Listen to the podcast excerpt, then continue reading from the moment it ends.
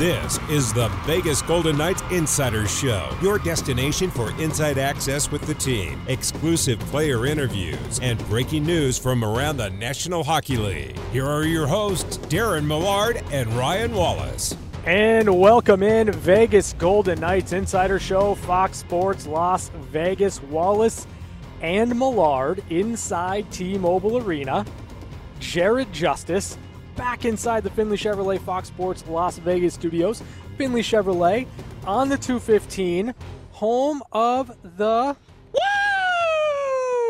Woo! That's what a few people are saying tonight uh, as they get ready to make their debuts for the Vegas Golden Knights, uh, launch their opportunity in the National Hockey League because there's some game time decisions, ladies and gentlemen, for tonight's game against the San Jose Sharks as Vegas and the Sharks finish up this uh, two game set at T Mobile Arena. The injury bug has bit the Golden Knights as of late. Chandler Stephenson did not play Monday. He did not practice uh, at the morning skate today. Alex Tuch played Monday, but left the game or did not play in the latter half of the third period and did not practice today. Pete DeBoer calls them game time decisions. I would be surprised if either one of them plays, but hmm. that's just me reading into it. Uh, in the uh, interest of filling those spots, mm-hmm. you have the likes of uh, Tomas Jurco, who took uh, line rushes today, and he has yet to uh, make his uh, Golden Knights debut. He's a National Hockey League. Played a bunch of games too. Yep. Had a good training camp. Pete DeBoer likes him. Uh, likes what he saw uh, out of training camp. Has watched him play uh, in the league before. Could we see him play his first game? And then where do they? Where else do they fill? The good news is William Carrier was back yeah. on the ice today and looks like he is ready to go. So a lot of moving parts around the Golden Knights roster as they get set uh, for this one. And if if Vegas can win tonight, mm-hmm. how about this? It would be the fourth winning streak of at least four games this year. The Golden Knights produced three of them last year. Played a bunch more games than the uh, than the 26 or 27, I guess, uh, after tonight.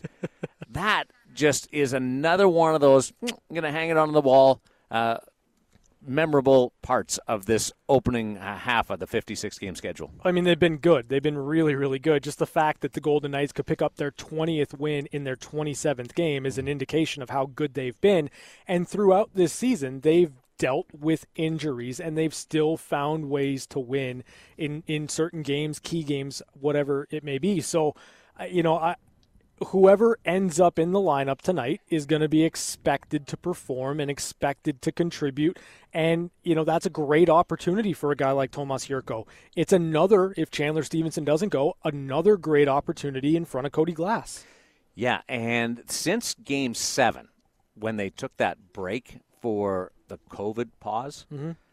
this team's been dealing with key pieces and others uh, in and out of the lineup, depth pieces and and key personnel being absent from the lineup. Some for stretches, like Theodore, mm-hmm. like Pietrangelo on two occasions, like Pietrangelo now, like William Carrier being out for a, a couple of games, depth piece. Chandler Stephenson, uh, certainly your number one line center, mm-hmm. uh, being out of the lineup.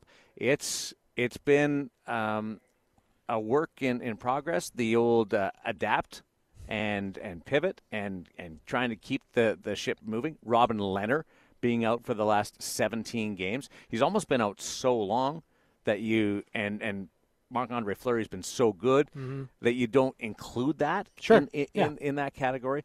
But this is uh, this impressive 19 6 and 1 has certainly been made even more impressive because of who they've had to play considerable games without.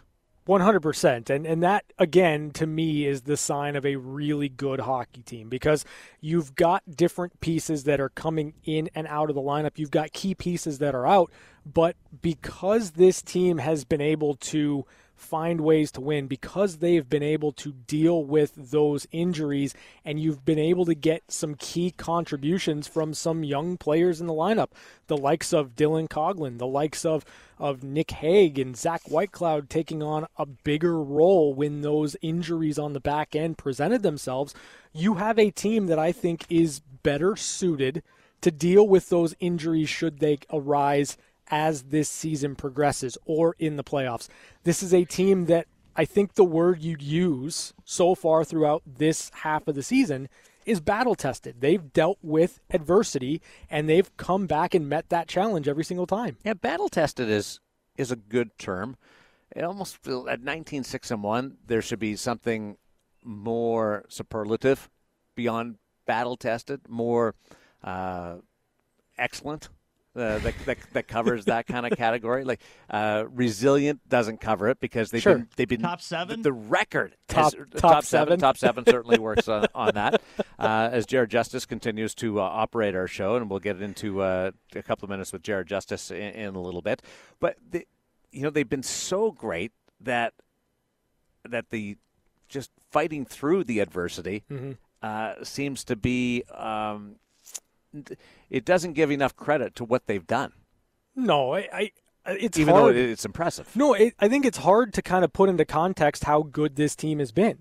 When you like when you consider all the different factors, especially coming into this season, and you brought up a great point that Robin Lehner's missed so much time, but Marc Andre Fleury's been so good that we don't really talk about that that storyline. The big key going into this season was the fact that the Golden Knights had two guys that they could rotate all the way through, and that was going to be one of their key advantages over everyone else in the division. They haven't been able to utilize that, and it hasn't set them back at all. Uh, here's a stat that I'll give you. The Golden Knights are 10 4 and 1 in one goal games. So they're they're coming out on the right side of close games. That's obvious. 10 4 and 1 in one goal games. But they've only lost 6 games all season. 6 and then the one extra. That means four of their six regulation losses have been by one goal. That's like, even when they they've managed to uh, come up short and been been left on the wrong side of the ledger. They're still really good and still right in the game. Two of those four one nothing games. Sure. So I, I think it it it adds to the consistency of being in the game or finding a way to win the game every night for 26 games. The question is do they drop off any? Hmm. Because, I I mean, as we were talking throughout this week about Mark Stone and whether or not he can keep this pace up, I guess the question is if there are if the Golden Knights are continuing to go through this injury bug, they're continuing to have players in and out of the lineup, can we reasonably expect them to continue this pace knowing what we know right now I think about the division, right? The Golden Knights are among the best in this division. On most nights, they should beat the teams that are not among the best in this division. Can they keep up this pace? Can you win 40 games in a 56 game schedule? Fixing to find out. That's remarkable. Probably That's- not. That is upper echelon in league history mm-hmm. type performance, and I think it's it's a little more difficult when you're facing the same teams every night. I don't. I have nothing to really prove that because we've never been through anything like this, but just the the odds of beating somebody eight times uh, in in a, in a season are very low. Uh, Buffalo Sabres are making that look uh, look fairly normal, and, and we'll get more into uh, what's happened and the fallout from from their dismal season as there was a change made with that organization. But 40 wins in a 56 game schedule is is what they're they're on pace for right now. You got to think that there's a flat spot in there somewhere that's going to to bring you back a touch. How much? The way this team goes and the way those top two lines can carry them absolutely put them on the shoulders and carry the hockey club. Coupled with goaltending when they're both ready, it it might be in the range. I'm not willing to count it out and, and say an, an emphatic no. Mm-hmm. I'd be like a golf announcer saying, Tiger's got no chance here. Whoa. Whoa. How many times have we heard that over the course of the I'm not I'm not about to do that and say they don't have a chance. However, uh, it it would be something staggeringly uh, excellent. See, that's that's the interesting thing because we're we're like we're looking at the Golden Knights and an an, an opportunity. They're flirting if they continue to play this way, they continue to be on this stretch of flirting with 40 wins in 56 games. Tampa, Florida, Washington, Carolina are all kind of in that ballpark Yep. too. So I, I guess kind of the, the the greater question is, will we see it from somebody this year? Well, the, the interesting part about the teams that you just mentioned Mm-hmm. is three of them are from the same division. And what strikes me as odd about that is when you're playing each other all the time, why aren't they pulling each other back? My guess is they haven't played each other enough. Like we haven't gotten into those games yet, right? So that's coming. prob- from yeah. from It- from one of those teams is going to uh, run into a buzzsaw of the others, and that's I mean Tampa, Florida, Carolina uh, aren't going to be able to keep running. You you can't because they're, yeah, they're it's playing not each possible. other. Yeah. So can Washington keep keep going?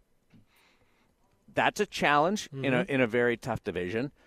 Vegas, well, you've got the haves and the have-nots.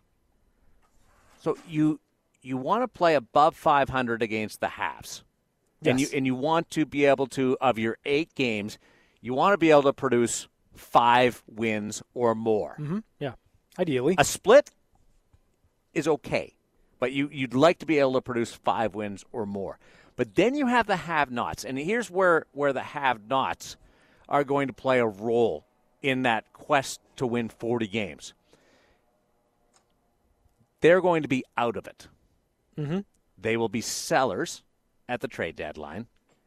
And you got to think that the the level, I don't care who you are, if you got no chance of making the playoffs and you've just been through the rigors of the pandemic and and uh, and you've, got- you're playing every second day and um, the the the focus and the level of engagement will not be there every night. Mhm.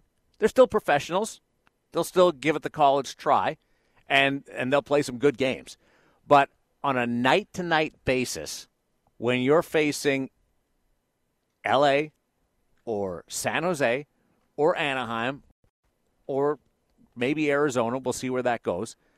If you're facing them on a night to night basis and they don't have it every night, that gives you that one extra win that you didn't have to go through the wall for. That's going to allow you to potentially put yourself in a position to win 40 games in a 56 game schedule. The haves and the have nots in this division hasn't, to me, hasn't really presented the advantage that a lot of people have talked about yet. But it will in three weeks after the trade deadline. It will certainly offer up the odd game where you're going to face a diminished roster and a roster that's not quite committed.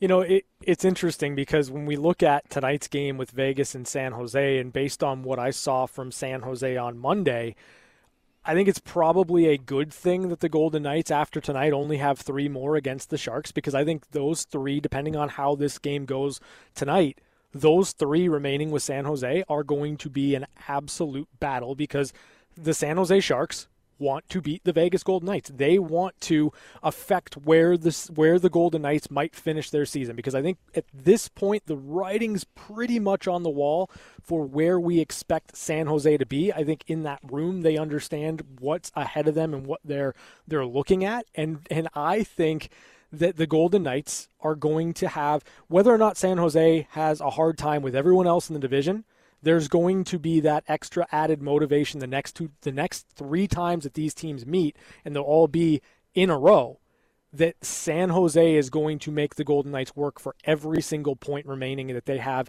in this season series. correct me if I'm wrong, but the three games that they're going to face each other in April are right around the trade deadline. That that that'll make a difference too. Mm-hmm. Like what happens? Like do do they make a, a splash? Do they make uh, a, a change and and sell and do that rebuild? That that could have an impact on, on what those three games go. Like they're, they're also three in a row against the team, so you got to think that there's going to be something uh, in there to, to fight with. Uh, this this is game five of this series. Yep. Pete DeBoer has never lost to the San Jose Sharks as coach of the Vegas Golden Knights.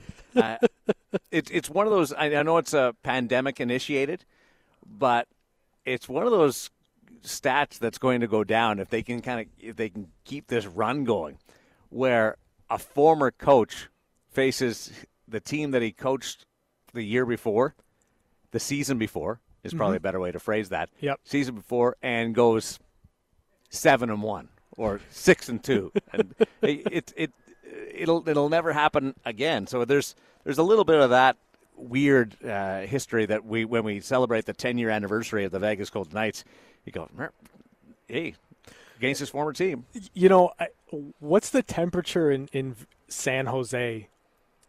On Pete DeBoer and all the success that he's having with the Golden Knights, like I don't think there's any ill will. I, I don't think there's any. Uh, uh, we shouldn't have. We sh- uh, made a mistake there.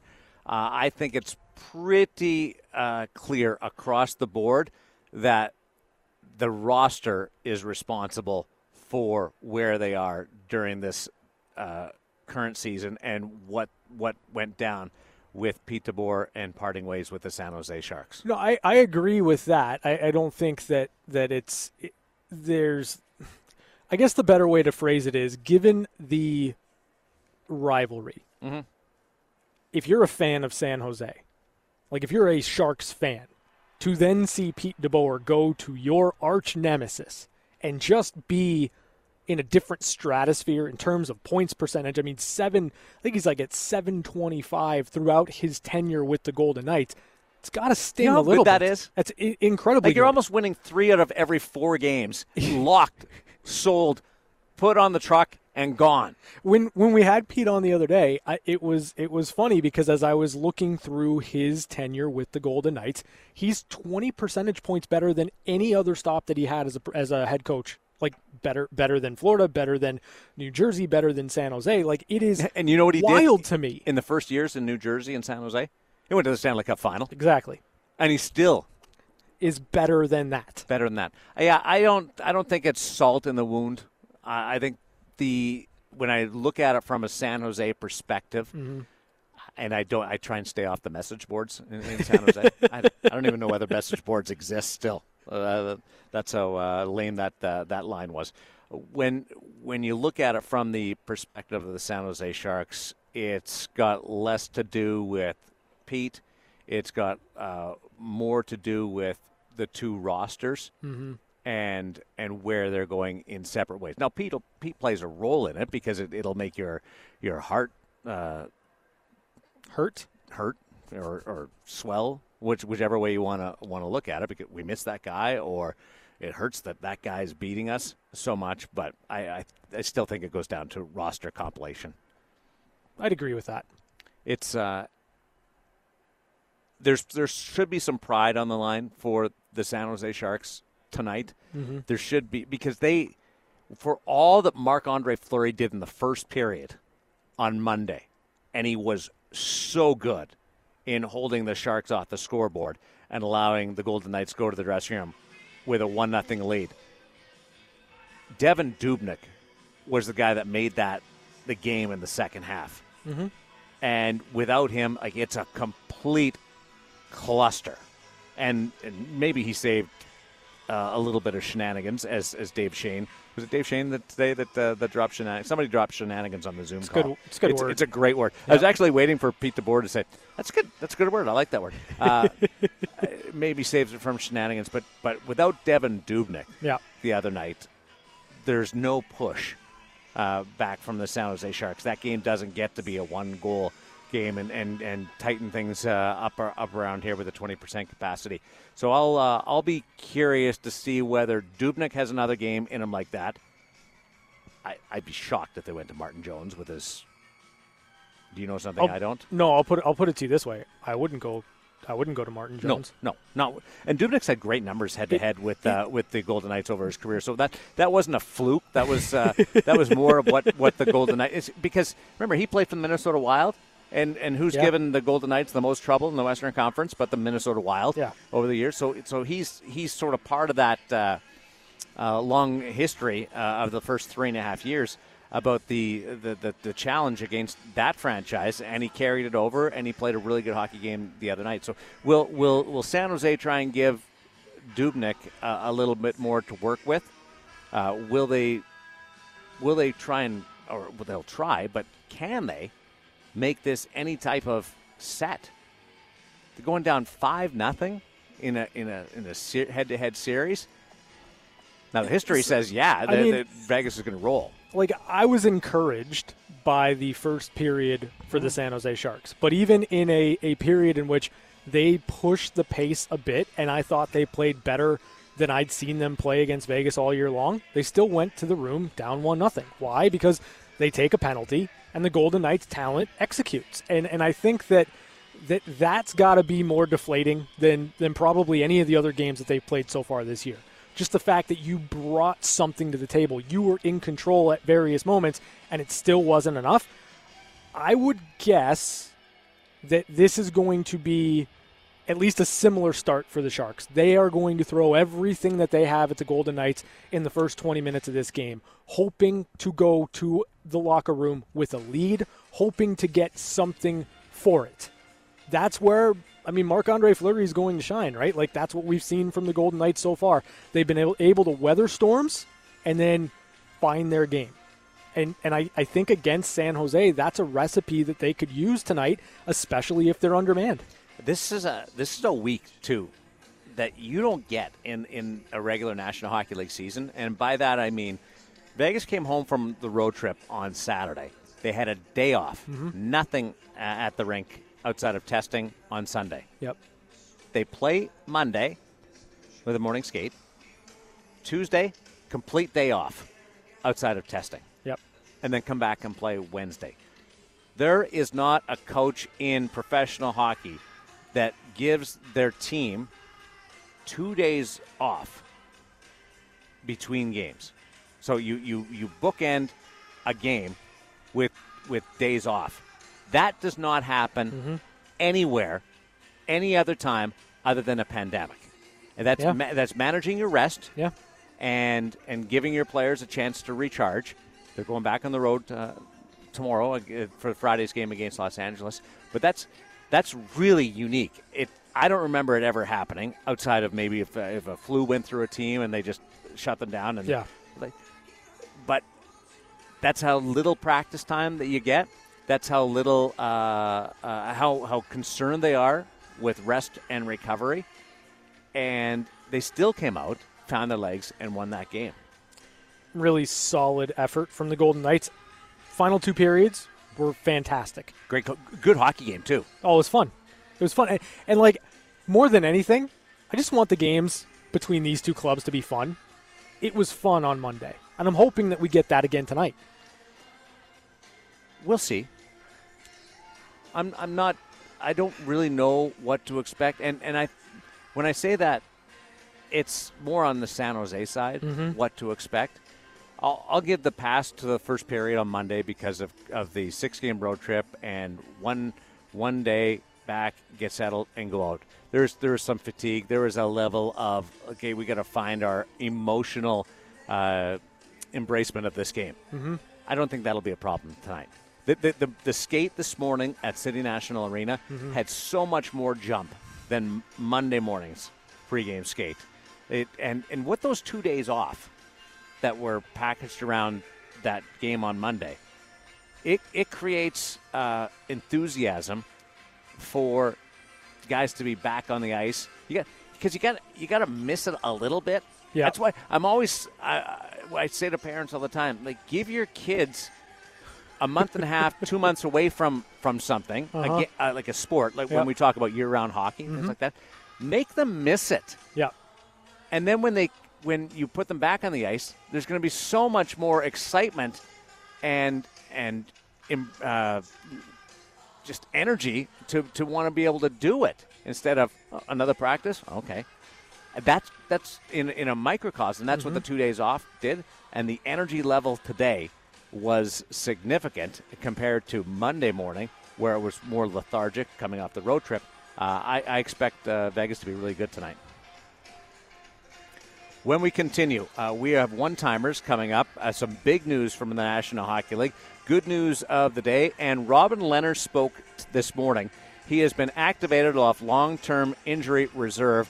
Uh, talked about uh, some things that were going on with him over the last 17 games that he missed, and uh, also touched on a question that was asked to him about rumors that uh, that he was uh, not uh, injured, and he addressed those in a very point blank fashion, as honest as we've ever heard Robin Lehner. That when we continue on Fox Sports Las Vegas. This is the Vegas Golden Knights Insider Show.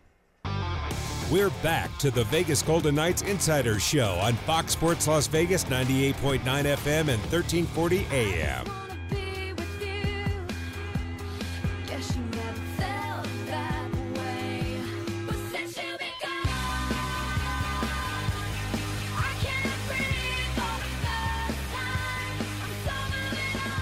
Kind of let that uh, fade out to the point where there's some kind of reference or tie-in or logical twist over to the Buffalo Sabres. Uh, since you've been gone, well, we don't really know what uh, what's going to happen in the uh, absence of Ralph Krueger and assistant coach Steve Smith. We've discussed the Buffalo Sabres and their uh, trials and tribulations over the last month, and it has been more than a month uh, since the Buffalo Sabres won. They haven't won since late January. Realize that? Like, incredible. Uh, the Buffalo Sabres have lost 12 straight games, and today decided to make a coaching change. Uh, Kevyn Adams, in his first year as general manager, is forced to part ways with uh, Ralph Krueger, who he's actually kind of sharing the personnel decisions with. Uh, Ralph Krueger also gone, uh, joining uh, Steve Smith, the assistant coach, uh, who is with them there. The Buffalo Sabres make that change after a nice, tidy 6 18 and 4 record and that is good for the worst in the National Hockey League. The straw that broke the back of the Buffalo Sabres was falling to the New Jersey Devils, who uh, account for half of Buffalo's wins this year. Half of the six wins were against the New Jersey Devils, who are just marginally better this season. In fact, if you take away those three victories head to head, the uh, the New Jersey Devils would be right there with the Buffalo Sabres. So that was the uh, if we can't even beat them, then we're gonna we're gonna make a change. Uh, any, I guess they're surprised that it's that it got to this stage that they didn't make a change earlier. Mm-hmm. But then there's the other side of me where could they have just run it out when when players started saying we're waiting for something to happen. That's when Kevyn Adams and the Pegulas and the ownership group must have looked at each other and said, something has to happen now. Well, I, I think you're in a you're in a spot where you've just got to change something, right? Like you can't continue to go out night in, night out, and not really have much else to draw from. Detroit last year. I, I mean, never made a change. No, but I think they, they knew what they were. Like the Detroit Red Wings are a team that is trying to rebuild. Mm-hmm. The Buffalo Sabres went into this season. Kevyn Adams made moves in the offseason. Rebuilt. To make them better, yeah. to try to build around Jack Eichel. Yeah, they thought they would rebuild. And they they haven't. And and you've got I still in that organization, I think enough young players that you don't want this to become normalized. Like you don't want a 12 game losing streak to just be something that that is acceptable, that, is, that's accepted within the room. And I, I don't think it's it's accepted by the players. But the fact of the matter is, if you keep going through this and keep going through this and keep losing hockey games and no changes are made, what message are you sending to the players in the room? So where do you see this going? Is it dumpster fire? Is it we can have a good second half and try to salvage something from it? Or is it somewhere in between that? And when I say dumpster fire, I mean you fired the coach. You might make a change at, at manager. It's he has very little experience, if any. Mm-hmm. And do you consider making the massive decision to trade Jack Eichel or explore that? Well, it, the hardest part for me is looking at the roster, looking at the construction, looking at some of the contracts that they have, specifically Jeff Skinner at $9 million for the next seven years. And I don't know how many big changes you can make, but the, the argument that I would say is out there right now is you've got Jack Eichel who would bring in something. There is a lot of value in Jack Eichel, who's 24 years old, has never played in the playoffs, and this is a, a rebuild in terms of the Sabres that I don't think is going to be in a couple of years. Like, I think that this is something that's going to take the Buffalo Sabres some time to get going. So the question is does a 27, 28 year old Jack Eichel help the Sabres when they're good? Or do you try to get something, maximize that potential, maximize that value now to try to accelerate that process? This is this is compounded. The decision today to fire Ralph Krueger and let go coach Steve Smith is compounded by some decisions that this organization made last spring when they went through and trimmed Yeah. position after position after position, from scouts to coaches to management to, to media relations. They cut so much from the organization to the point when they made the decision today, mm-hmm. Krueger and Smith are gone. They had two assistants left. One was the goalie coach, and Don Granato's the other. He'll Yeah. take over on an interim basis. I would I would assume that some people are coming up from from Rochester to help out the, the coaching staff. Matt Ellis and Dan Girardi. Okay, so a couple of former players with that are fairly recently in their playing days. Uh huh. Yeah. That's not an answer to me. No, it and, isn't. and now Don Granato's the interim coach, and he, and Kevyn Adams is quoted as saying the general manager, who didn't have any managerial experience before he was promoted last year, uh, is quoted as saying they're going to do a full scale search to find a replacement.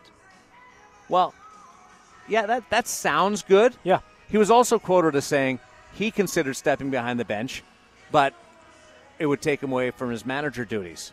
The, the fact that he even cons- and I like Kevyn. Yeah. I've had some great conversations with Kevyn. I think he's he's a really good guy. I think he's in so far over his head right now that that it's it's unfair to even evaluate what he's doing Mm-hmm. beca- because he's swamped. Not many resources. Doesn't have an assistant. Doesn't have a president of hockey operations to Well- take take over. There's there's nothing to lean on there, and then they just cut the coach and, and the assistant coach. So hire a president of hockey operations. Hire somebody that has been through this before. Hire somebody that has some extra connections and utilize that tool. E- You don't want to call it president of hockey operations. Make it make it a consultant. I don't really care, but get somebody in there that can help right the ship and turn this around in Buffalo because quite frankly, the fans do not deserve this. No, well, They you, don't. you can do that, but you have to spend money. And you just uh, you just made it very apparent in the last year that spending money on positions that don't have a direct impact on wins and losses is not your thing. Well, this is this has to be a position that will have a direct impact on wins and losses. Well, I'll give you a name. I'll, I'll tell you exactly who, who they should they should create a president of hockey operations job this hour. So what time is it? it is 4:39. Four thirty nine. Yep. The Pegulas should create a president of hockey operations job at 4:39, Hold- and and at five o'clock, eight Eastern, the Pegulas Uh-huh. should name Jimmy Rutherford Yep. as president of hockey operations. I agree. You've got 21 minutes. Yeah. Create the position, Do it now. make a phone call.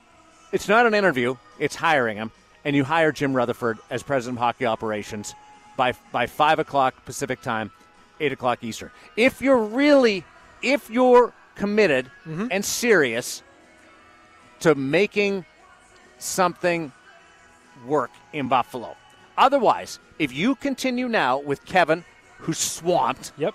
and Don Granato, who's swamped, Yep. and the players who are drowning Mm-hmm.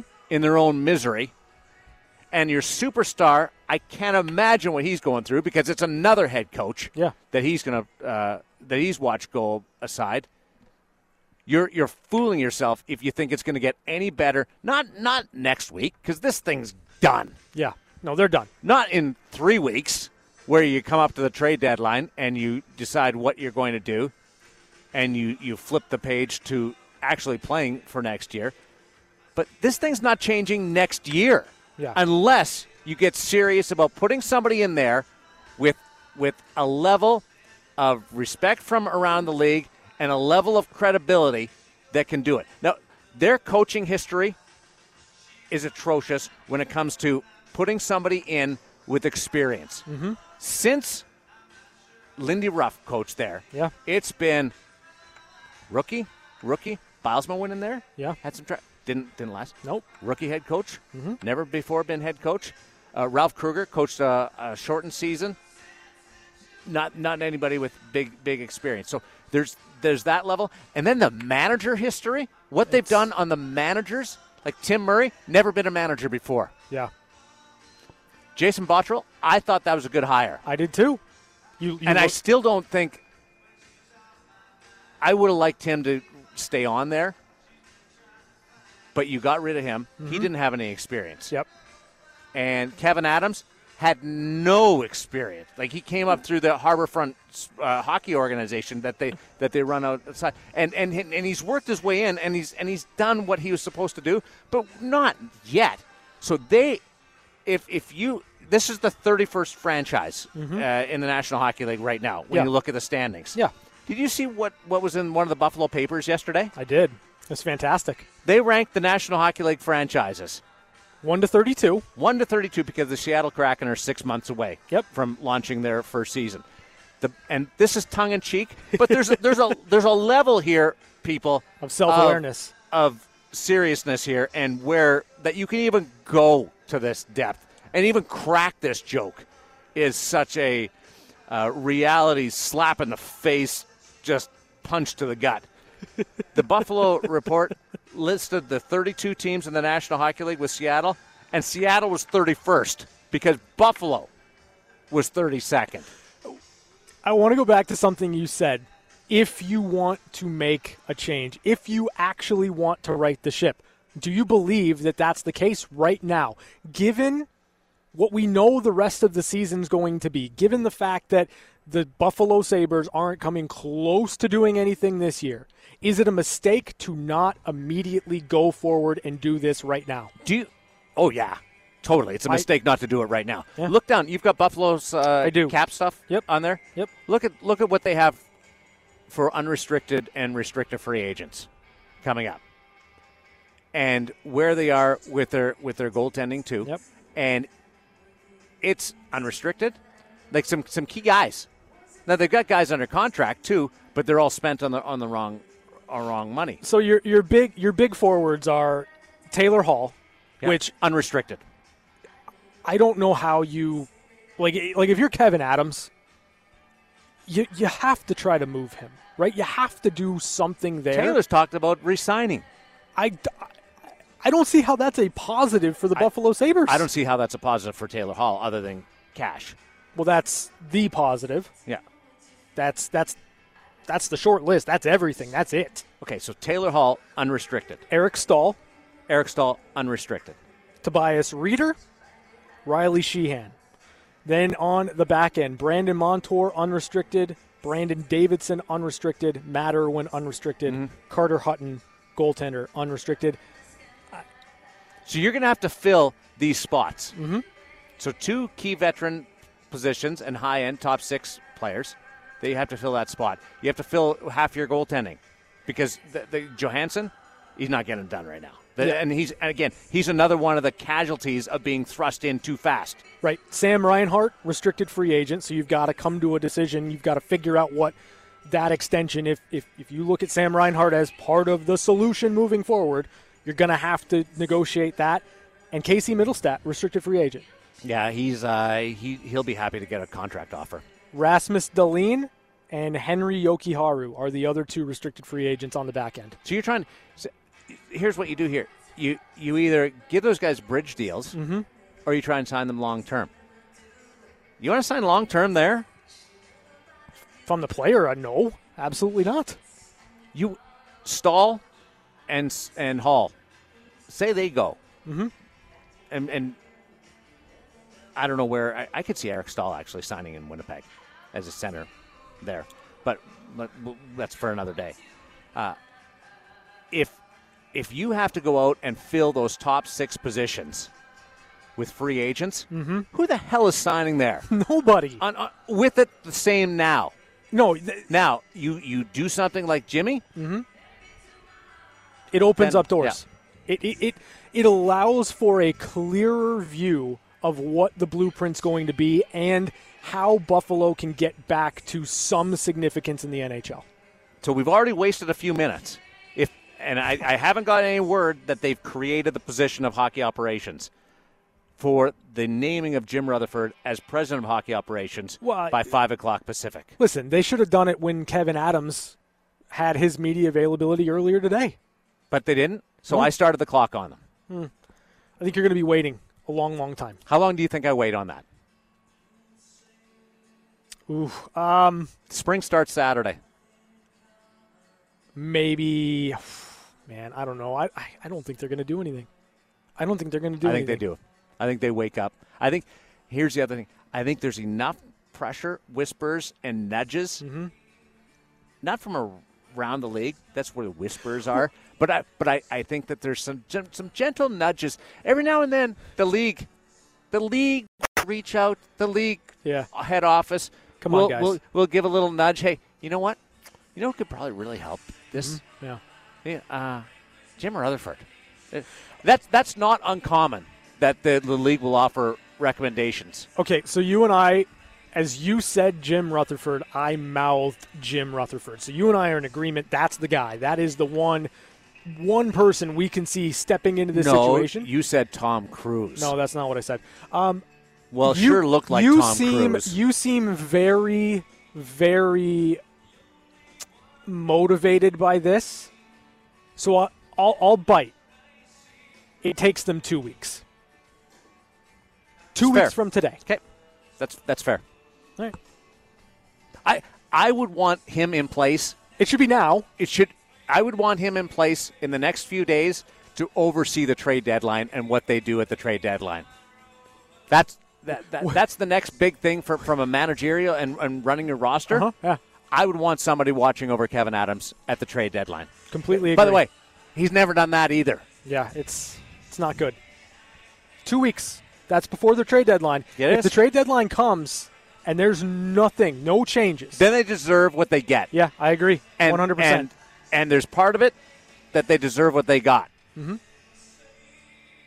But it doesn't mean that you have to continually go down that path. The good news of the day, you uh, will hear Robin Lehner speak so eloquently and so honestly about what he's been through through the course of the concussion and getting back on the ice.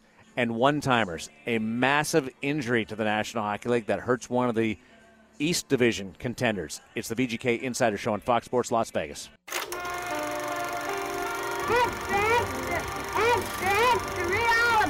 It's time for the good news of the day on the VGK Insider Show. The good news of the day is brought to you by Silver State Schools Credit Union, prioritizing people over profit. And if you missed it today, don't do it again. The Silver Knights launched HSK today on 12:30 a.m. The Game, a weekly insider radio program, much like this one here.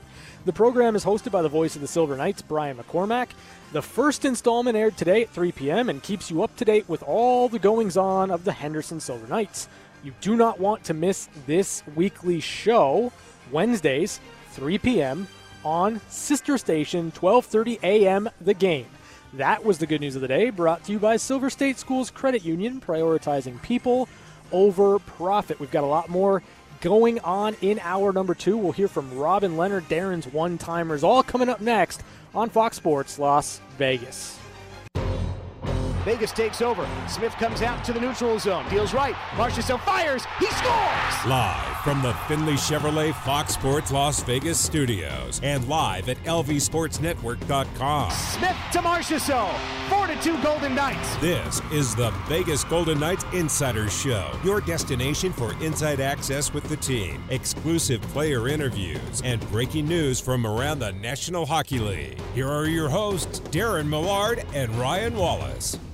Live from T Mobile Arena, this is the VGK Insider Show looking ahead to the back half of a two game series against the San Jose Sharks as the Golden Knights go for another sweep of both the Sharks and a West Division opponent. They've been so good at taking teams uh, right out to the woodshed and uh, knocking off the rust and making sure that they put those four points in the bank. Darren Millard along with Ryan Wallace. Looking forward to this one tonight. Game five of the season series against the Sharks. And this is the midway mark uh, in a set of games against the have nots in the West Division.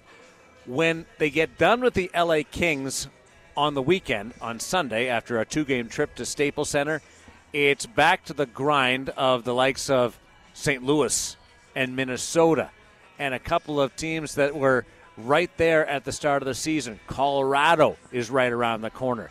So winning these games against the San Jose's and the Los Angeles Kings, very important. And it's even going to be more pressure packed because of the roster moves that had to be made or are awaiting to be made. Decisions on the lineup tonight because Pete DeBoer, at this point, may not know who he has available to go tonight. Yeah, exactly. We've got some game time decisions. Alex Tuch, Chandler Stephenson, and Robin Lehner are all considered right now to be game time decisions. Chandler Stephenson did miss the game on Monday. Alex Tuch missed some shifts in the third period on Monday, so it'll be interesting to see who ends up going tonight for the Golden Knights if either one of those players are going to go and if Robin Lehner will be on the bench or uh, with his team for the first time in quite a while. So that impacts the first line with Chandler Stephenson. It impacts the third line when you talk about Alex Tuch, and it certainly impacts the fourth line when you start moving pieces around and trying to plug some of those holes.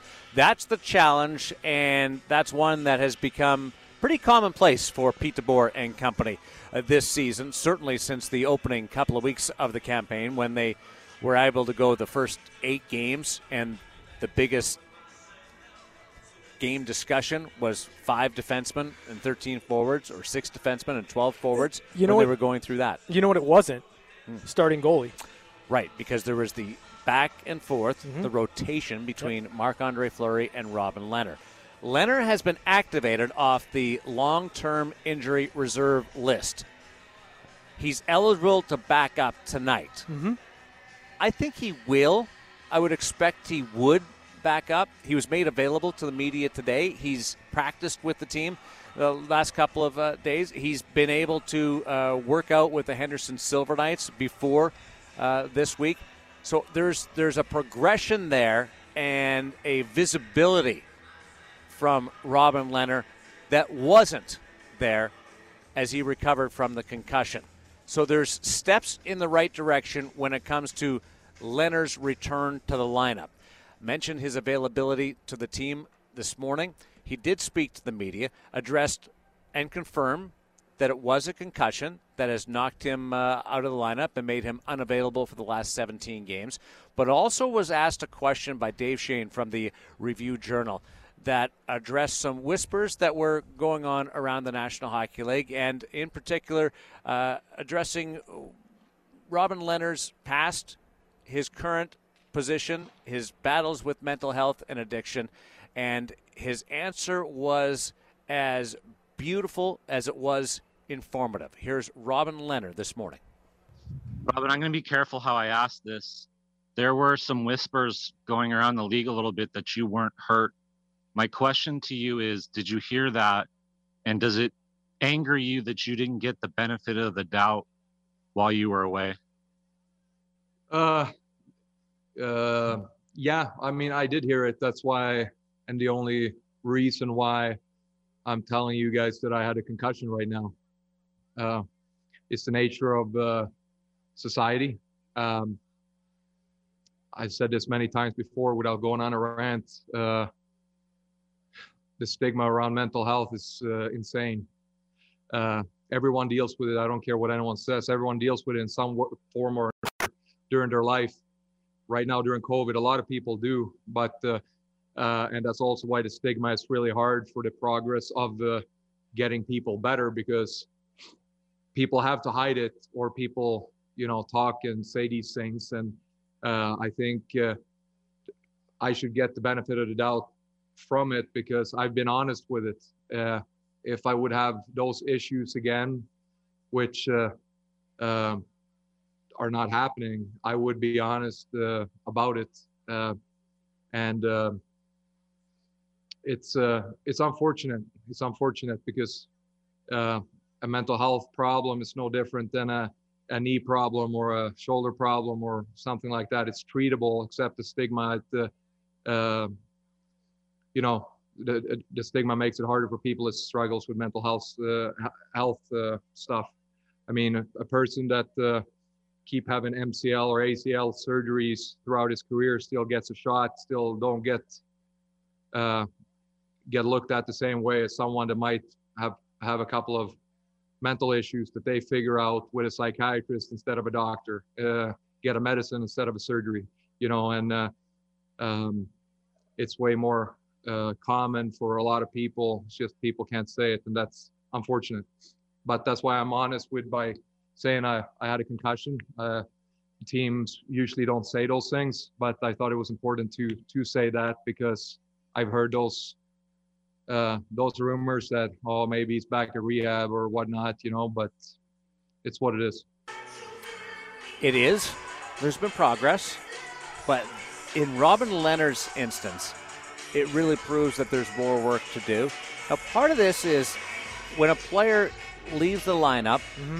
anywhere in professional sports, and you there's not that that moment that you see them get hurt and then they're rehabbing, and and there's not the level of uh, information out that the natural thing is to try and figure it out on your own. Sure, but he, we do know enough about um, concussions. Uh, there was enough uh, intimation from from Pete DeBoer a couple of times during his media briefings that uh, that certainly led us to believe that it was a concussion and that they, they were dealing with that, that, it, that there didn't need to be the rumblings, that there didn't need to be the innuendos from, from people. And I, I can't imagine how frustrating it must have been when, when Robin first heard the whispers to to hear that and have to deal with that. Yeah, it's it's got to be it's got to be really really disheartening, right? To to first of all be injured and and knowing kind of what goes on in the mind of an athlete when they are mm-hmm. injured, when they're not able to be around their team, when they're not able to help their team win on a nightly basis. And then you add in the extra layer of just simply not getting the benefit of the doubt. And I think that you know, if you're Robin Lehner and you've you've been an open book, you deserve that. You should have that. And it's unfortunate that that was, in essence, taken away from him at times.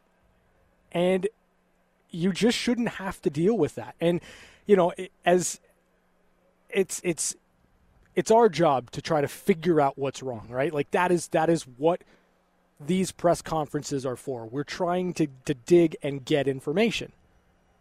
With Pete DeBoer talking about symptoms, I think we all really understood at that moment in time what we were what the injury was and what and why that timeline was was really different than maybe what we initially thought it was going to be because concussions are not a a linear path to returning to a lineup.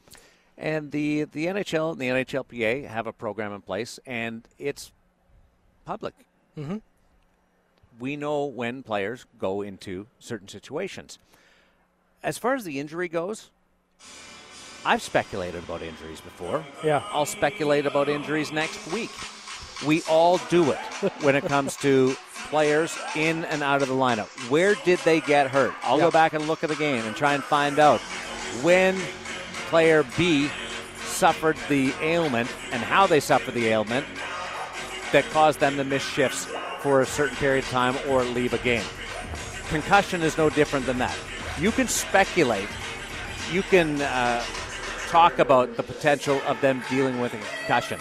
I have no trouble with that. Yeah. You, you, you better be damn well sure that you've got an educated guess and you're not just throwing stuff around. Yeah. But I, I, I give most media members uh, the, the, the benefit of the doubt that they do their, their homework there.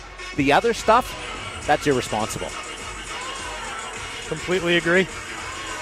Robin Lehner speaking today uh, to the media. I would expect uh, him, my, my guess would be that he would back up tonight and he'll play at some point this weekend. Uh, that'll be an interesting decision and schedule going forward. You have games Friday, you have games Sunday and Monday. LA in LA, Friday and Sunday, and then at home against the St. Louis Blues uh, on Monday. So three and four games. Uh, it, it's not out of the realm of possibility that uh, that he gets. Well, for sure he gets one of those games and he may get he may get two. He may get the the Friday and the he, we won't play the back to back, but he might get Friday and a Sunday So I like I, I or look Friday at and a Monday. I apologize. yeah, like I I think that there's there's a legitimate case to be made for Robin, you know, for for Robin Lehner to to I think Sunday is kind of where I have him mm-hmm. penciled in because that gives Marc Andre Fleury, if, if you're going that route, Saturday and Sunday off. And and that to me, especially when you consider it's the Blues coming in, you know that that you want Fleury dialed in for that Blues game. Like I would probably go with Robin Lehner on Sunday. And I don't know that I I would dress Marc Andre, and we've we've talked about that. We've kind of hinted at that before, uh, but but I think Sunday makes the most sense from where I'm sitting. You at least get Robin Lehner some more practices and and really dialed in for that start if he gets it on Sunday. You know, if if you didn't if you didn't have to have three goaltenders with you mm-hmm. at all times, Yep. right now in in the National Hockey League because of COVID, if that wasn't mandated, I would start Flower on Friday, and then send him back to Vegas. For, for, for the weekend, let, let him hang out, Yeah. and and be ready to play on, on Monday. You know how pitchers, baseball teams do that all the time. They'll Yeah. they'll send the starters ahead, Yeah. and and, and be ready. Uh, that's what I would do. Now, you're supposed to have three goaltenders available. Mm-hmm. If you, and if you don't have three goaltenders available, the uh, the National Hockey League is going to ask a lot of questions about why because they've made this taxi squad uh, available to you. But if if Marc Andre Fleury goes tonight, he's he's going to. Uh, that'll be 17 and 18. Uh, we're starting to get up to like what it sounds like in years. 17 18. uh, and if he goes again on Friday, it's 18, 18 19. Yep. Yep. That's crazy. It is. It is. But like, again, I, I think that when you're kind of looking at the starts and, and you're looking at just getting Robin Lehner back into a game and feeling comfortable, you mentioned it. There was there was no no practice yesterday. Mm-hmm. No practice. So Robin Lehner's had a couple of morning skates. Like I, I think you're gonna need a couple more days before you're ready to get into that game action. Now, he did great. I should use a different word. Starting 18 of 19 is extraordinary. it, it's it's okay. I don't understand how Marc Andre is doing it because, like, I'm Well, he's fit as a fiddle. well. There's that, and, and maybe that's the difference between he and I because I'm tired. I'm tired, and I just talk for a living. I don't play a game. I, you know sore your body gets from playing playing hockey or or any sport every day. yes, Like when when you play anything every day, your body gets fatigued. When you do it as a professional athlete, there's the amount of soreness Yeah. that builds up, and he's and he's playing every game. well, he's going to get some breaks here and there. Robin Lehner's Robin Lehner is is almost all the way back, and I think that you know what, Marc Andre was fantastic, and and really came through for the Golden Knights during this stretch, and I think that rotation is going to be the best thing for Marc Andre Fleury, the best thing for Robin Lehner, and the best thing for the Golden Knights as they traverse the back half of this season. 17 of 18 tonight, 18 of 19 if he goes on Friday to start the three games in four nights for the Golden Knights against Los Angeles Kings and the St. Louis Blues. And yeah, having Marc Andre available against the Blues on Monday after what he was able to accomplish and put forward in the games last weekend Mm-hmm. in Missouri. Yeah, it, it ma- makes a lot of sense that you would go that route. Uh, just uh, uh, an aside, we talked on Monday for several minutes about a player on the San Jose Sharks who was coming out uh, and getting ready for the game, uh, coming out to the bench area of the San Jose Sharks in his uh, in his underwear, in his on his hockey uh, layers, and doing some different things on the bench, pretending to stick handle uh, down the ice, but doing it on the bench, and then juking and jiving and bobbing to the music that's uh, that you hear in the background. Uh, I don't know. Like I haven't been able to nail down who it is. do you I- do you think you you know? Yeah, I do. I, I think it's Curtis Gabriel. I- we saw him on the broadcast the other night bobbing to some Yep. music during the game. Yeah. So there was there was a moment in in which this player's pregame routine on the bench had them jump into the boards essentially, and at at a, for a brief period during gameplay, Curtis Gabriel did the exact same thing uh, on the boards. So I- I'm like. I, I'm not going to say 100% certain, but like 97% certain that it was Curtis Gabriel. There's a bit of a mystery solved because that was unique. Yes. And I, I've witnessed plenty of different rituals from players. One of the one of the coolest ones was Cory Schneider would come out to the bench, goaltender, Vancouver and mm-hmm. New Jersey. Mm-hmm. He would come out to the bench and he would do these eye exercises where where because we had our cameras zoomed in on on anything that's going on around there uh, back at Sportsnet, and he would like move them to the right and move them to the left and up and down, and he, eyes wide open and do these, and that was different. Yeah. And we've seen guys take their sticks. Uh, we've watched Braden Holtby do it. We've watched uh, Corey Perry uh, do it. There's there's been different uh, ones. I've never in my life watched a player pretend to stick handle up and down the ice as he as he walks between the the bench and the boards Mm-hmm. uh, on, on on that bench area. Well, it was fun. It was certainly Yeah. entertaining, and I'm I'm hopeful that it happens again here shortly, so we can continue to to describe what that routine looks like. But uh, hockey players, creatures of habit. It's always funny to me to watch Sidney Crosby's lap during during pregame, in which he hits the exact same benchmarks at the exact same time every single time he goes through his warm up routine. It, it blows my mind. Malkin's the same way. Yeah, it's crazy. It's absolutely crazy. But they do it every single time. Benchmark every single time to the second. Is, is, is that really a good thing? I don't know. I mean, they're playing in the NHL and pretty successful, so maybe. Yeah, uh, Sid Sid's always done that. Back in junior, he would always come out and retape his stick during every intermission, and he would wear the same ball cap. He had the same ball cap that he would wear. Yeah. Rimouski Oceanic. Uh, he played for the Rimouski Oceanic, but the ball cap was the Quebec Nordiques. Really? Yeah, yeah.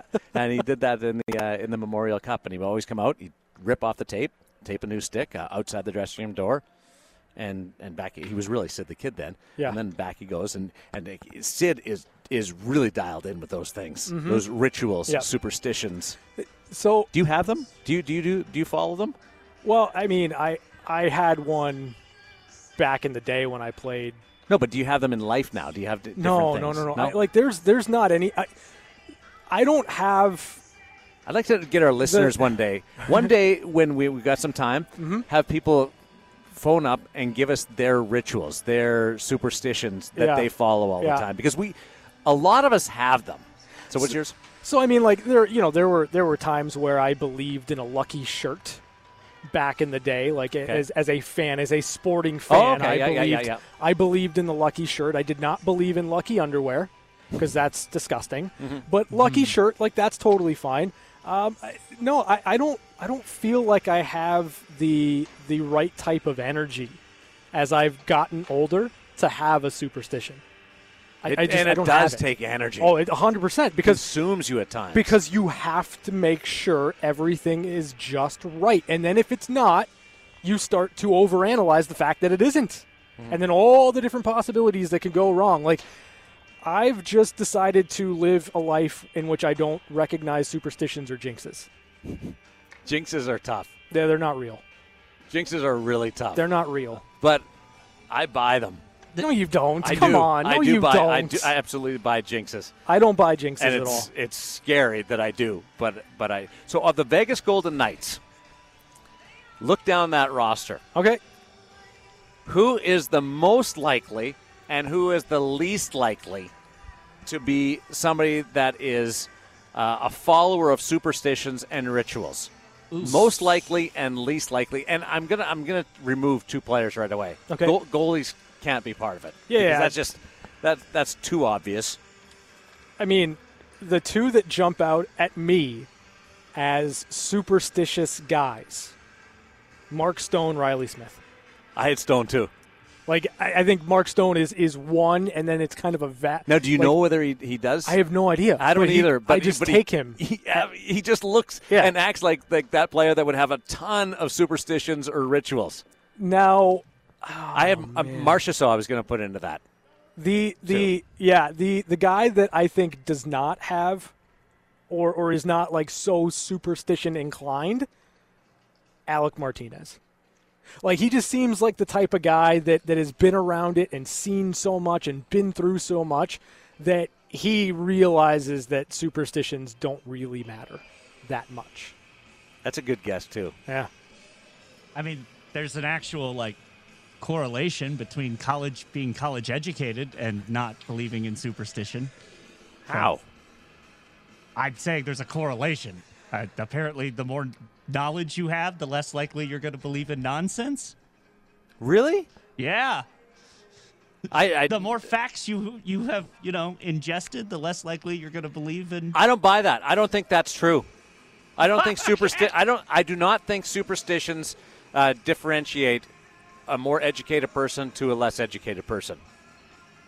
All right. I'm going to disagree with you. Uh, do you. Do you have facts on that? I, I, I I mean, mean, I- psychology today, so I don't know. It's in a journal. like like that that old rag has yeah. any. Psychology today. How many sources do they have? Yeah, you can get anything published in that.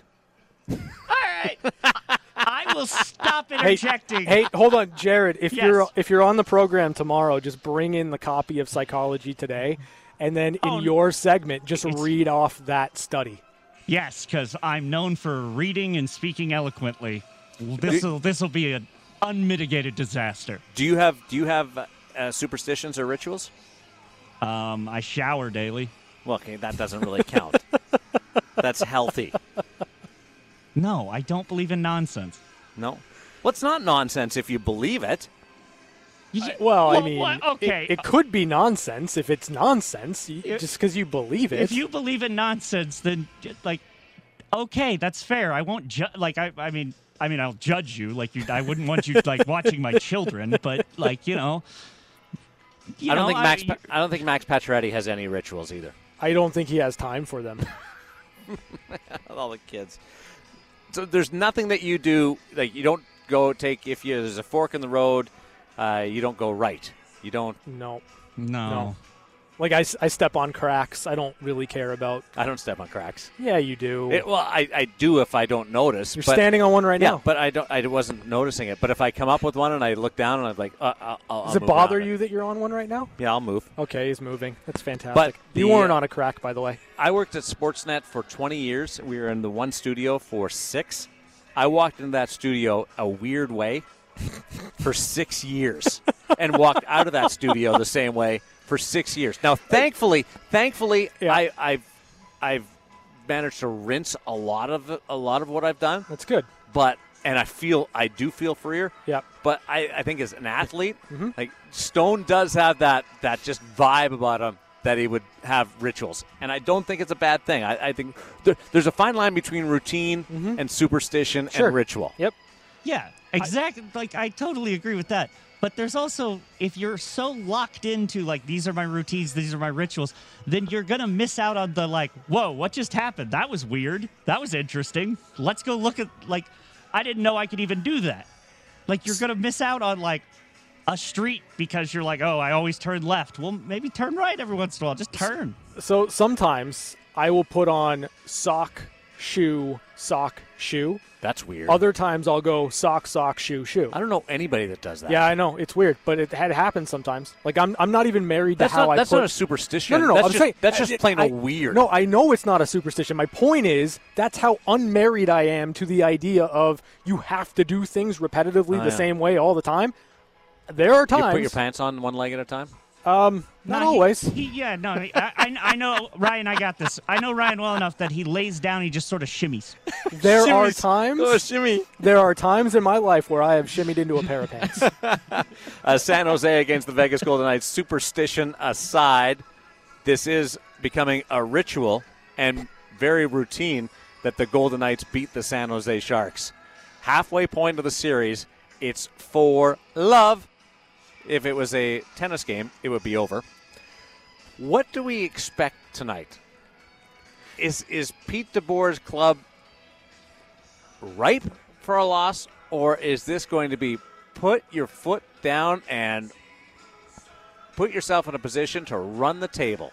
Yeah, I mean, I, I think that this is a real opportunity for the Golden Knights to to just take care of business once again, and and we've talked about the the potential for we don't know who is really going to be in the lineup. We don't know necessarily if Alex Tuch or Chandler Stephenson are going to be able to go, but that brings about opportunity for other guys, specifically Cody Glass, specifically Tomas Jurco, and and those are guys that if they get into the lineup are going to bring that extra hunger, that extra desire to show out for their team, and I think that you can build off and feed off of that.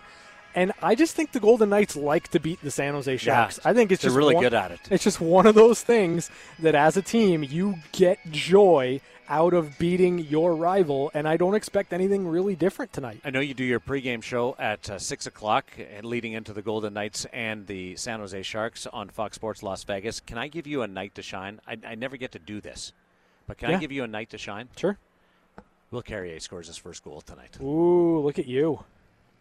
Look at you. He's got a feeling. Wait, is this the part of the show where we just make wild guesses at stuff? No, no, no. It's not wild guesses. Hey, Hey, if you're if you're good, you'll make a bite J- out of that, and we'll get to play it tomorrow when you're back again. Jared, listen. Um, Keegan Kolesar will score his first NHL goal tonight because that is Ah. going to happen. See now you guys, you now you guys are just piling on and No, being. I'm not. I'm not at all. I- Jared, why don't you say something? Dylan Coghlan's going to score his first NHL goal, and then he shows me up with a hat trick. Like, it's totally fine. Not a big deal. Oh, when we continue, it's one timers. This is news and notes from around the National Hockey League, the segment that uh, we're going to bring you some information that's going to possibly upend the Eastern Division. It's Fox Sports Las Vegas, the VGK Insider Show. Brought to the near wing. Big shot. He scores. It's time for one timers. Quick looks at some of the biggest stories of the day And it's a tie hockey game. on the VGK Insider Show. Continuing to look ahead to the San Jose Sharks against your Vegas Golden Knights tonight. Fox Sports Las Vegas bringing you game five of this eight game season series between the two clubs. You guys liking it? What do you think of game five against the San Jose Sharks? Kind of been uh, fr- from a altercation, from a kerfuffle standpoint. We haven't had a lot of kerfuffling. I. Okay, I hate that I'm about to say this, but if there's going to be a game in which there will be some kerfuffles, No, there won't be. it feels like it's going to be this one. No, I'm saying no, just so there will be. What if there's a what if there isn't a kerfuffle but there is a brouhaha? I'll take a brouhaha or a kerfuffle at this point. Brouhaha's above a kerfuffle, That's like what I more thought. violent than a kerfuffle. What's what's less violent than a kerfuffle? Shenanigans. So shenanigans, kerfuffle, brouhaha. Yes. I want all three of them. Like I want I want a slow build and then give me the kerfuffle. No, the brouhaha crescendo. That's what I want. I think Ryan Reaves is right in the middle of the brouhahaing tonight. I, I think you're right See- on that. Let's see how this goes. Devan Dubnyk's playing for the San Jose Sharks. expect Devan Dubnyk by the time the Golden Knights and the San Jose Sharks meet again in mid-April to be unavailable to play. Devan Dubnyk has an expiring contract. Yeah. Uh, he has has played better lately. Certainly found his form, and, and I, I have trouble judging somebody like that. What you're you're living away from your family. You played the first eight games on the road, nomading. Yep. Uh, I think that there's some some real upside with with Devan Dubnyk, and if a team like again I mentioned Colorado, if a team wants a little goaltending depth, I think Devan Dubnyk is one of those players who is traded between now and the NHL trade deadline. you know, there's I think there's value that San Jose can get Yeah. from flipping Dubnyk, and I think that that's where their heads collectively need to be at as they kind of navigate the end of this season and look forward to next season. And you're absolutely right. There are plenty of teams that could use some goaltending depth that are are knocking on the door and want to do some damage in the playoffs. And and Colorado, you mentioned, is certainly one of them. Um, I like the idea of San Jose moving Devan Dubnyk just because I want to see the Golden Knights play Martin Jones more. Here's another team, Philadelphia. Yeah, yeah, that's not a Just bad just depth wise. Mhm. Yeah, that's not a bad pickup for them either. It just solidifies everything. It, it allows you. Carter Hart's had a bit of a speed wobble. It does it does it count as a speed wobble if you're wobbling for the entire season? See, I don't think he's been bad the entire year. No. He's had a couple of stretches, but it certainly has been more of a sophomore slump. Hey, the uh, New York Islanders, who are right now trying to chase down sole possession of first place in the Mass Mutual East Division, will be without their captain, Anders Lee. Anders Lee is gone with a, a torn ACL, and that's not good. Uh, the quarterback, Anders Lee, great quarterback in high school, uh, is out of the lineup. How much does that hurt the New York Islanders? I mean, it's your captain, and you know, beyond what Anders Lee does on the ice in terms of scoring goals and just kind of being that guy that goes to the front of the net and, and really has that identity that I think a lot of uh, that the Islanders play with. I, I I think that there's a leadership aspect that's going to be missed with Anders Lee out the door. Now that being said, it, we've also seen injuries like this galvanize a team. It allows the rest of the team to kind of chip in and and do some really great things. You've still got Matt Barzal, who is just What are you, Tony Robbins over there? What? What do you mean, Tony Robbins? Like galvanizing. Yeah, it's, going to it's be a- good. It's a good word. It's a kick in the pants. Yeah, it is. But you could also, I, I mean, listen, you can find a way to make it work for you because you have to. And, and I don't think Lou Lamoriello is going to sit there and be like, I'm not going to try to supplement this team as best I can going into the playoffs. if, if I am Lou Lamoriello, and I'm not, but You're not. yours, like, do you take a chance? The seven million dollars placed on long-term injury uh, reserve. Yep. Anders Lee, kind of surprisingly to me, was tied for the most goals in that team. Mm-hmm. I think there's others that should be in that mix for most goals. This is a team that doesn't score goals naturally beyond Barzal, and he doesn't have double digits right now. Where would you take a chance on Taylor Hall? Would you? Uh, listen, I think I would because we know that when Taylor Hall is playing at the the pinnacle of his abilities, he can be a game breaker. He can be dynamic. It hasn't been the case, but when has it been the case in Buffalo? It it wasn't the case in Arizona, but if you're looking It was in New Jersey. it was in New Jersey, and if you're looking at an opportunity to just kind of take a take a shot, and you don't have to extend him in in the offseason, I think you could do a lot worse than trying to bring in Taylor Hall to kind of supplement this team. Lou says they're not going to do something for the sake of doing something, which is the exact opposite of what the, the guy that replaced him in Toronto said yesterday, where we're going to do something, we're going to do something big, and just for the sake of doing something, uh, as I paraphrase uh, Kyle Dubas. But I, the Islanders are right in, in that mix of teams that can do something big, win a couple of rounds, go to the third round, not the conference finals this year, but the third round. Uh, I wouldn't be surprised if they take a shot. And if I'm Taylor Hall, right now, I'm on my phone to my agent saying, "Can you call Yeah. Kevyn Adams or Yes. whoever's running our team right now and talk to them? Get in Can touch you- with Lou, can- or or as an agent, can Yeah. you maybe slide something over to Lou? Hey, uh, Taylor, Taylor wants to do that. if I'm Taylor Hall and that's on the table, it provides a couple of things. An option to salvage this season in terms of production and in terms of upping your value in the offseason. And it allows you the opportunity to actually play for something. You talk about value, upping your value in the Mm-hmm. off offseason. Yep. Right now, he'd love to get back to the value that he was last offseason. I agree, and but- I don't think his value. I, I know the, the Buffalo Sabres paid him the $8 million, but I don't think his value was great then. No, Mm-hmm. I and agree. it's only gone down now. So he he needs, needs a he- something like that trade to put him in a situation where he succeeds, and he would be in an environment to create success.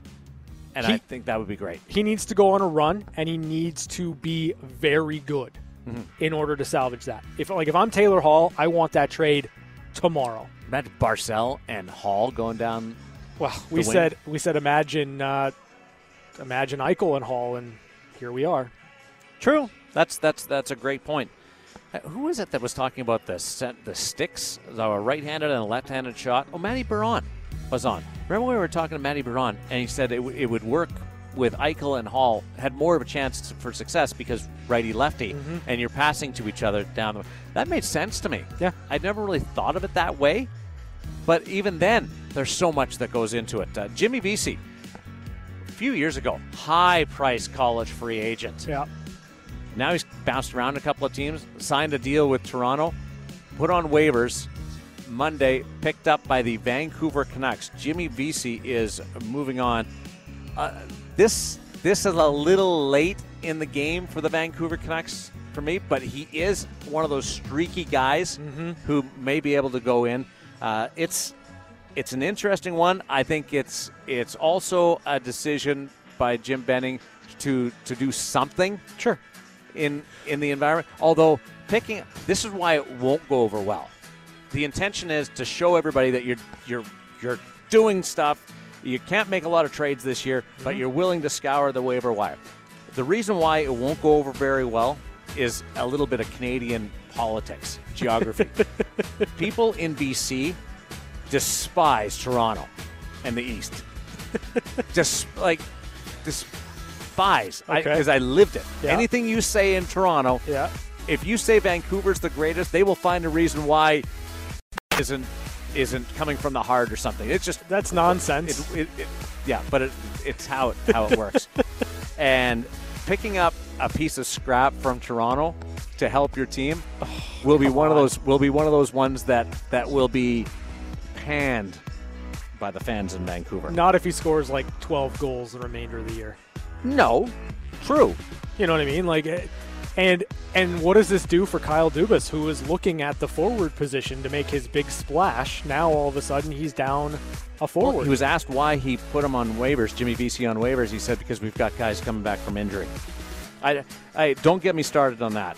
And you know what? Here's the thing: I'm going to have to interview Kyle at some point here, and That's going to go real. no, well. you know what's going to happen is I'm going to have to tell him, Kyle, I've I've I've been highly critical, and do you still want to do the interview? Yeah. But I've been highly critical. I'm, I'm that I, I will do that, and I've done that in the past where I've had to tell them. And uh, I'm How does no that how does that conversation go? sometimes it's what did you say and i'll tell them and, and if it was justified we go on and i've had mm, maybe t- two two people say no thanks which which i totally agree with Pretty that's good. that's that's your prerogative I'd, I'd rather have them say no thanks after me telling them I've, I've been hard on you Mm-hmm. Yeah. than to go on the air and do the interview and people go, "You are so two-faced." Do that interview after you've panned them. I don't. It's uh, fantastic. I don't like that. Uh, so what what do you expect uh, from Minnesota, Colorado, and St. Louis at the trade deadline? Who's going to be the most active between those three teams? Part of me wants to say it's going to be St. Louis just because they, they're dealing with some injuries and, and Getting closer though, getting better. and they they haven't really played I think to what their expectation is this season. Uh, if I'm the Colorado Avalanche, I'm looking for I'm looking for a goalie. I'm looking for something that helps fortify that position, and I like Minnesota's team, and I don't know that they necessarily do anything to change it. Mm, see, here's the thing with Minnesota. I look at Nashville, I look at Winnipeg, I look at San Jose, and go, they all thought they were on the rise. Just because you have a good season doesn't mean you follow up the net. Just because you have a good season doesn't mean you're the Golden Knights and you're in contention every year. Yeah. I think I think Minnesota pushes some chips in.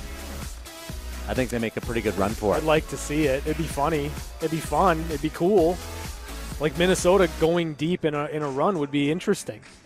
Very interesting. So I don't know. We'll see. I wonder what I forgot about today because I always leave the show going, I should have brought that up on one timers. Uh, those are your one timers for this Wednesday, March of coming up next. Catching up with Jared. Well, it's, it's oh yeah, it's St. Patrick's Day. Yeah. uh, that's the one timers for St. Patrick's Day, March the uh, Fox Sports, Las Vegas. We're back to the Findlay Chevrolet Fox Sports Las Vegas studios. This is the Vegas Golden Knights Insider Show. Here's Darren Millard and Ryan Wallace. We've got a couple of different things happening inside the arena. We're at T-Mobile right now, getting set for the San Jose Sharks and the Vegas Golden Knights, uh, wrapping up their two-game series. Darren Millard, Ryan Wallace. On the Vegas bench right now, it's the content team, uh, Katie Schmeichel and Gordon Weigers, creating some uh, VGK content that you can watch on social media and on VegasGoldenKnights.com. And on the San Jose bench, we believe it's Curtis Gabriel. Yes. I just took video of him and sent it to him, and, and, and at some point tonight he'll get it and he'll confirm or deny that it's him. He'll but he's, tweet it he- out. He's running back and forth on the bench like he's playing a shift in the National Hockey League, but he's in his sweatshirt and It's his uh, fantastic. Yeah, two very different things, in, and and they're both both sides are preparing for the game. You know, if it is Curtis Gabriel, he might be my new favorite player. Uh, he's uh, he, he's got a great Twitter account uh, too. Uh, on the uh, side of uh, broadcast information, here's Jared Justice, who's uh, the operator for today's show, yesterday's show, probably back for tomorrow's show. Uh, what do you have for us as we catch up with Justice? Okay, so as you guys were aware, I did the HSK Today show. Well the done. debut, the debut. Yes, job. and With Brian on that show, uh, I was asked, "Do I know hockey terms?" And so I had to bring up a story from I want to say what three years ago, Ryan, where you were cleaning out a desk Yes, and you found a list of hockey terms, I did. and about once a day you would just point at me and go, "What does flow mean?" Yes. And I'd go, "Hair." yep. And that was the entire relationship. I Did wanted, I, wa- I, I left out a lot of details on that, and Sure. so I just wanted to go. When you read, when you found a glossary of hockey terms, Yep. what was your initial reaction? Why is this necessary? Who who owned them? oh, Uh, that's that's not important. But Oh, so it was somebody that was in the business. it was uh, it was uh, like a cheat sheet yeah, Yeah. For understanding hockey lingo. Oh, okay. Yeah, it was good. but it was also like I'm not. I'm Like not ha- you know, hat trick. But you know what? Not Huh? everybody's a natural and has been around the game for a long time. That's Bar- not a bad thing. Bar down. uh, Okay. yeah, stick. That's fine. I've covered sports where I've had to learn lingo. Did you, Jared? Did you did you pass the test? Uh, no, because Oh. I. Uh, okay, well, I didn't know what a flamingo was, and I did not know what a grocery stick was. So those those were those were more advanced than what I was getting. I was getting like, what's a shorty? Which, by the, which, by the way, Darren, that's Yes. the type of list we're talking here. It was not like advanced hockey terms. It was. There's nothing wrong with the education. You're educating yourself. I, I do. I refuse to be that guy uh, who who's like, I can't believe you don't know that. Nope, not going to do it. I'll bring out some terms. Could you guys do curling? No. You guys need the cheat sheet for curling? Yes. Oh. Let's do Well, a segment on curling here's a one term. day. Vegas Golden Knights are going to try and take out the San Jose Sharks tonight. Right in the button. Ryan Wallace is next with the pregame show on Fox Sports Las Vegas.